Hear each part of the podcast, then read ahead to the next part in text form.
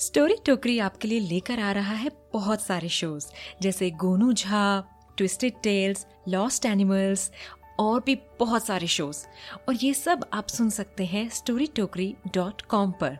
या फिर Amazon music Spotify Gaana Jio Saavn Apple podcast and many more platforms तो इंतज़ार किसका है? जाइए और सुनिए। आप सुन रहे हैं story Tokri.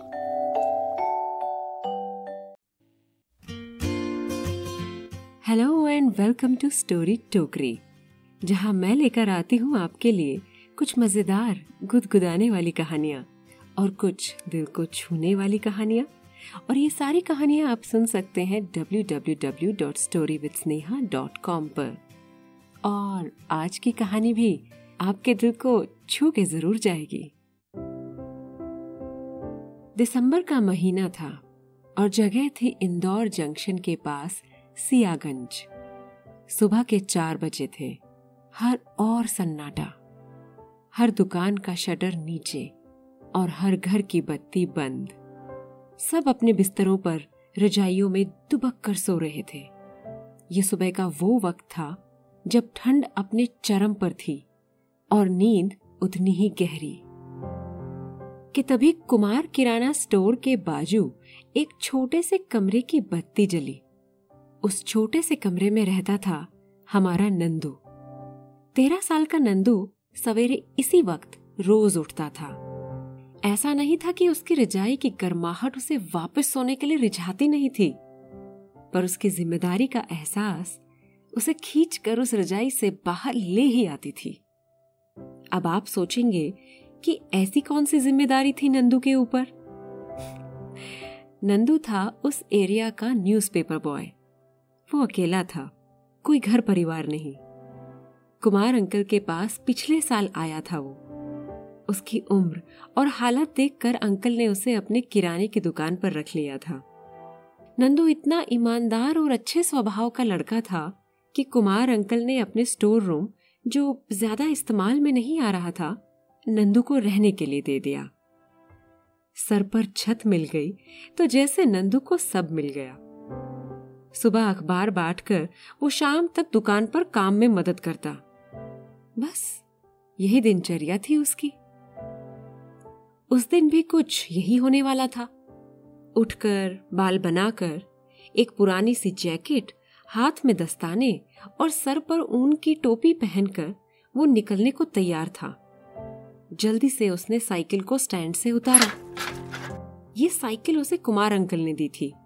उनके बेटे की पुरानी साइकिल थी वो। साइकिल वो अंदर कमरे में ही रखता था कि कहीं बाहर से कोई उठा के ना ले जाए। दरवाज़ा खोला तो चिलचिलाती हवा के एक झोंके से उसके शरीर में सरसरी सी दौड़ गई।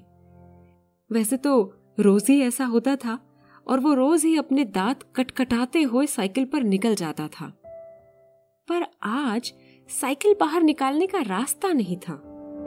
हम्म क्योंकि आज उसके रास्ते में कोई बैठा था। एक भूरे रंग का कुत्ता। आराम से लेटा हुआ था वो। दरवाज़ा खुलने की आवाज़ से भी डरकर नहीं उठा वहाँ से। नंदू ने उसे वहाँ से भगाने की कोशिश की। श, श, ओए। ओए। चल। अरे चलना पक पक। अरे अरे हटना बाबा। क्या दरी की तरह बिछ गया है नीचे? नहीं हटेगा। रुक तू रुक। भागता है कि लगाऊँ दो चार? हाँ, भाग गया। पहले ही नहीं उठ जाता। इतना टाइम वेस्ट कर दिया मेरा। उसने दरवाज़ा बंद किया। और फटाफट वहाँ से साइकिल पर निकल पड़ा। गलियों से होता हुआ वो पहले एजेंसी गया। वहाँ से एक बंडल न्यूज़पेपर उठाया, साइकिल के पीछे बांधा और निकल पड़ा। ठंडी हवा ने उसके चेहरे को बर्फ़ जैसा बना दिया था। अभी भी हर जगह सन्नाटा ही था। वो कुछ गुनगुना रहा था कि तभी उसे ऐसा लगा जैसे उसकी साइकिल के पहियों के घूमने की आवाज़ के अलावा भी कोई आवाज़ लगातार आ रही थी। उसने थोड़ा पीछे मुड़कर देखा तो चौंक गया। तू? तू यहाँ क्या कर रहा है? अच्छा जी, तब से मेरे पीछे पीछे आ रहा है तू। क्या चाहिए क्या तुझको? अरे, कुछ नहीं है मेरे पास देने को। ये ये पेपर पढ़ेगा तू। खाने का कुछ नहीं है मेरे पास। चल जा उसने एक एक करके पेपर निकालकर घरों में फेंकना शुरू किया। चलती साइकिल से न्यूज़पेपर को सही घर में, सही निशाना लगाकर फेंकने में बड़ी प्रैक्टिस लगी थी नंदू की। शुरू में उसे बहुत टाइम लगता था सारे पेपर्स बांटने में, क्योंकि वो साइकिल को हर घर के सामने रोक कर पेपर अंदर डालता। नंदू सराटे से अपनी साइकिल रजवाड़ा चौक से ले गया। आज वो कुछ ज़्यादा ही तेज चला रहा था। उसके पीछे उसका नया चाहने वाला जो पड़ा था धीरे धीरे उजाला होने लगा। शॉल में लिपटे एक दो लोग और भी दिखने लगे। नंदू के सारे पेपर्स बढ़ चुके थे। उसके पेट में भूख से गुड़गुड़ाहट हो रही थी। उसने एक बंडी के पास साइकिल रोकी और गरम गरम चाय और दो बिस्किट लेकर नीचे बैठ गया। एक बिस्किट को चाय में डुबाकर मुँह खोला ही था कि वो सामने आ खड़ा हुआ। उसकी आँखों में भी साफ़ दिख रहा था कि वो भूख से बेहाल था। नंदू बोला, क्या है? सिर्फ़ दो है मेरे पास। तुझ अरे दो थे, अब डेढ़ है। तेरे चक्कर में ना गिर गया चाय में। नंदू ने फट से आधा बिस्किट मुँह में डाल लिया और चबाते हुए इधर उधर देखने लगा। जैसे यहाँ वहाँ देखने से उसके लिए खाना आसान हो जाएगा। पर पता नहीं क्या था कि वो उस भूखे कुत्ते से नज़रें ही नहीं मिला पा रहा था। फिर उसने एक लंबी सी सांस ली और कहा तू नहीं जाएगा ना? बिना मेरा हिस्सा मारे तू नहीं जाएगा ना? ले ले तू खा खा। और उसने दूसरे बिस्किट का एक टुकड़ा तोड़कर उसके सामने डाल दिया। कुत्ते ने फटाफट उसे खा लिया और फिर जीभ से बार बार अपना मुँह चाटने लगा। ऐसे जैसे उस आखिरी दाने की खोज में हो जो कहीं इधर उधर चिपक गया हो। नंदू ने चाय की चुस्की लेते हुए कहा, अभी चाय भी पियोगे क्या गुरु? आज का हो गया, समझा? अभी निकल, चल चल चल चल चल। मुझे और भी बहुत काम है। नंदू वापस घर को चल दिया, पर अकेले नहीं। अब जो साथ आया था, वो साथ जाएगा भी तो। जितनी तेज वो साइकिल भगाता, उतनी ही तेज वो कुत्ता उसके पीछे भागता। घर पहुंचकर उसने साइकिल खड़ी की और फटाफट घर में घुस गया। कमरे में झाड़ू लगाकर, नहा धोकर, तैयार होकर वो दुकान पर जाने के लिए निकला। तो देखता है कि वो अब भी बाहर बैठा है। वो बोला अजीब मुसीबत हो यार तुम। पीछे ही पड़ गए। मैंने ही बिस्किट दे के गलती कर दी। दुकान पर काम करते करते दोपहर हो गई। वो कुत्ता पूरा वक्त दुकान के बाहर ही बैठा रहा। नंदू बीच बीच में झाँक कर देखता कि गया है या नहीं। भूख से बुरा हाल हो रहा था अब नंदू का। कुमार अंकल ही उसके लिए रोज दो रोटी लाते थे। जब टिफ़िन खोलकर अंकल ने उसे रोटी दी और उस पर सब्ज़ी रखने लगे तो बोले आज सुबह से बाहर ही बैठा है, हिलता ही नहीं। तू लाया क्या कहीं से? अरे नहीं अंकल मैं नहीं लाया। यही मेरे पीछे पड़ा है कब से? दुम की तरह चिपक गया है मुझसे। भगाता हूँ तो भागता भी नहीं। भाग गया लगता है तू इसे? वैसे देखने में तो साफ़ सुथरा सा है। आवारा सा दिखता नहीं है। नंदू चुपचाप अपनी रोटियाँ खाने बैठ गया। सड़क की तरफ़ पीठ करके। उसे लगा वो दिखेगा नहीं तो खाना आसान हो जाएगा उसके लिए। उसने खाना शुरू तो कर दिया, पर उसके मन से वो दो बड़ी बड़ी आँखें निकल ही नहीं रही थी, जैसे बार बार उससे कह रही हो कि, और मैं? कुछ निवाले अंदर करने के बाद नंदू एकदम से उठा और बाहर गया। वही दो आँखें उसका इंतज़ार कर रही थी। नंदू बोला, खाने ना देगा ना तू मुझे? खा भी लूँगा तो हजम तो होगा नहीं। चल इधर आ। ले खा ले।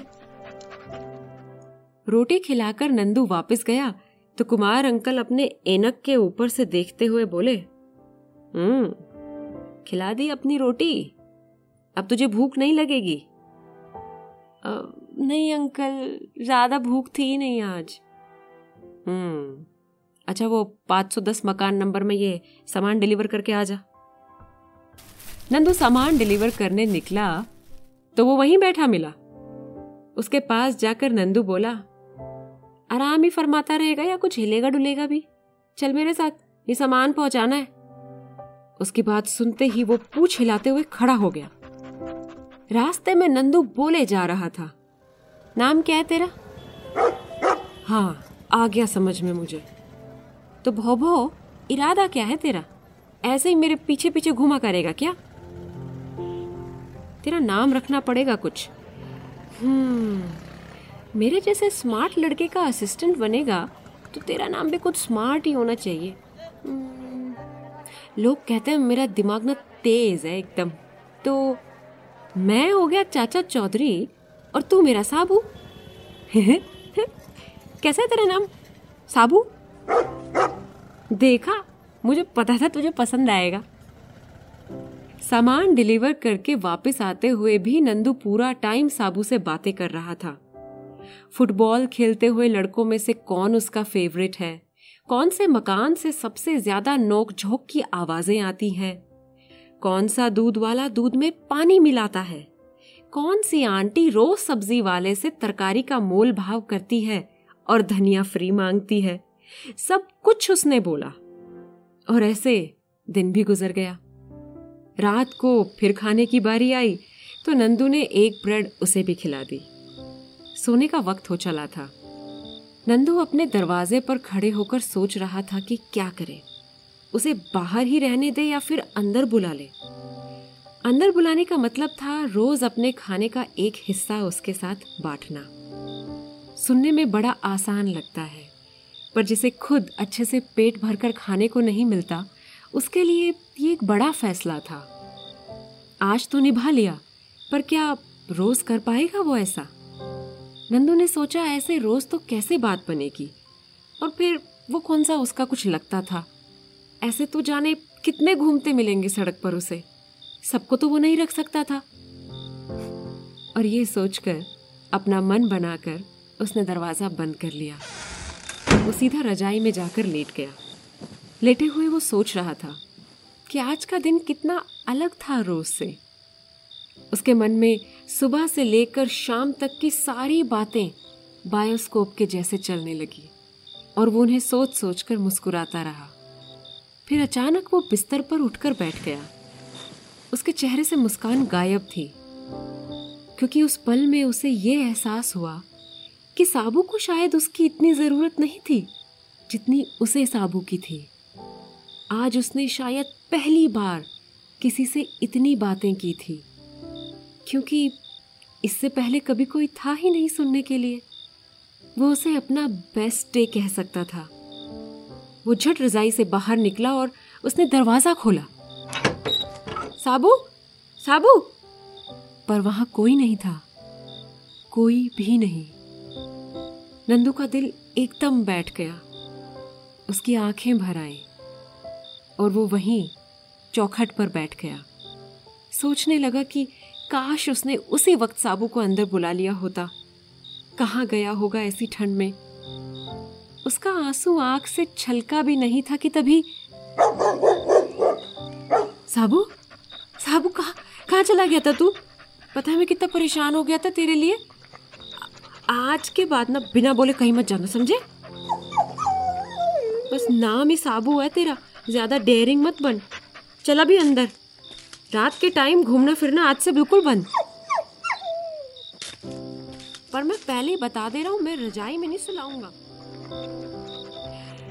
और ऐसे, वो चार पैर का बिन बुलाया मेहमान, नंदू की फैमिली बन गया।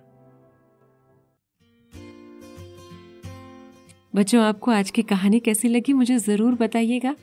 आप मुझे मेल कर सकते हैं story Tokri at Gmail dot com पर। या फिर आप मुझे व्हाट्सएप मैसेज कर सकते हैं eight seven zero one one eight seven two four seven one पर। मैं आपके मैसेजेस का इंतज़ार करूँगी। मैं जल्द ही आऊँगी एक और नई कहानी के साथ। तब तक के लिए सायोनारा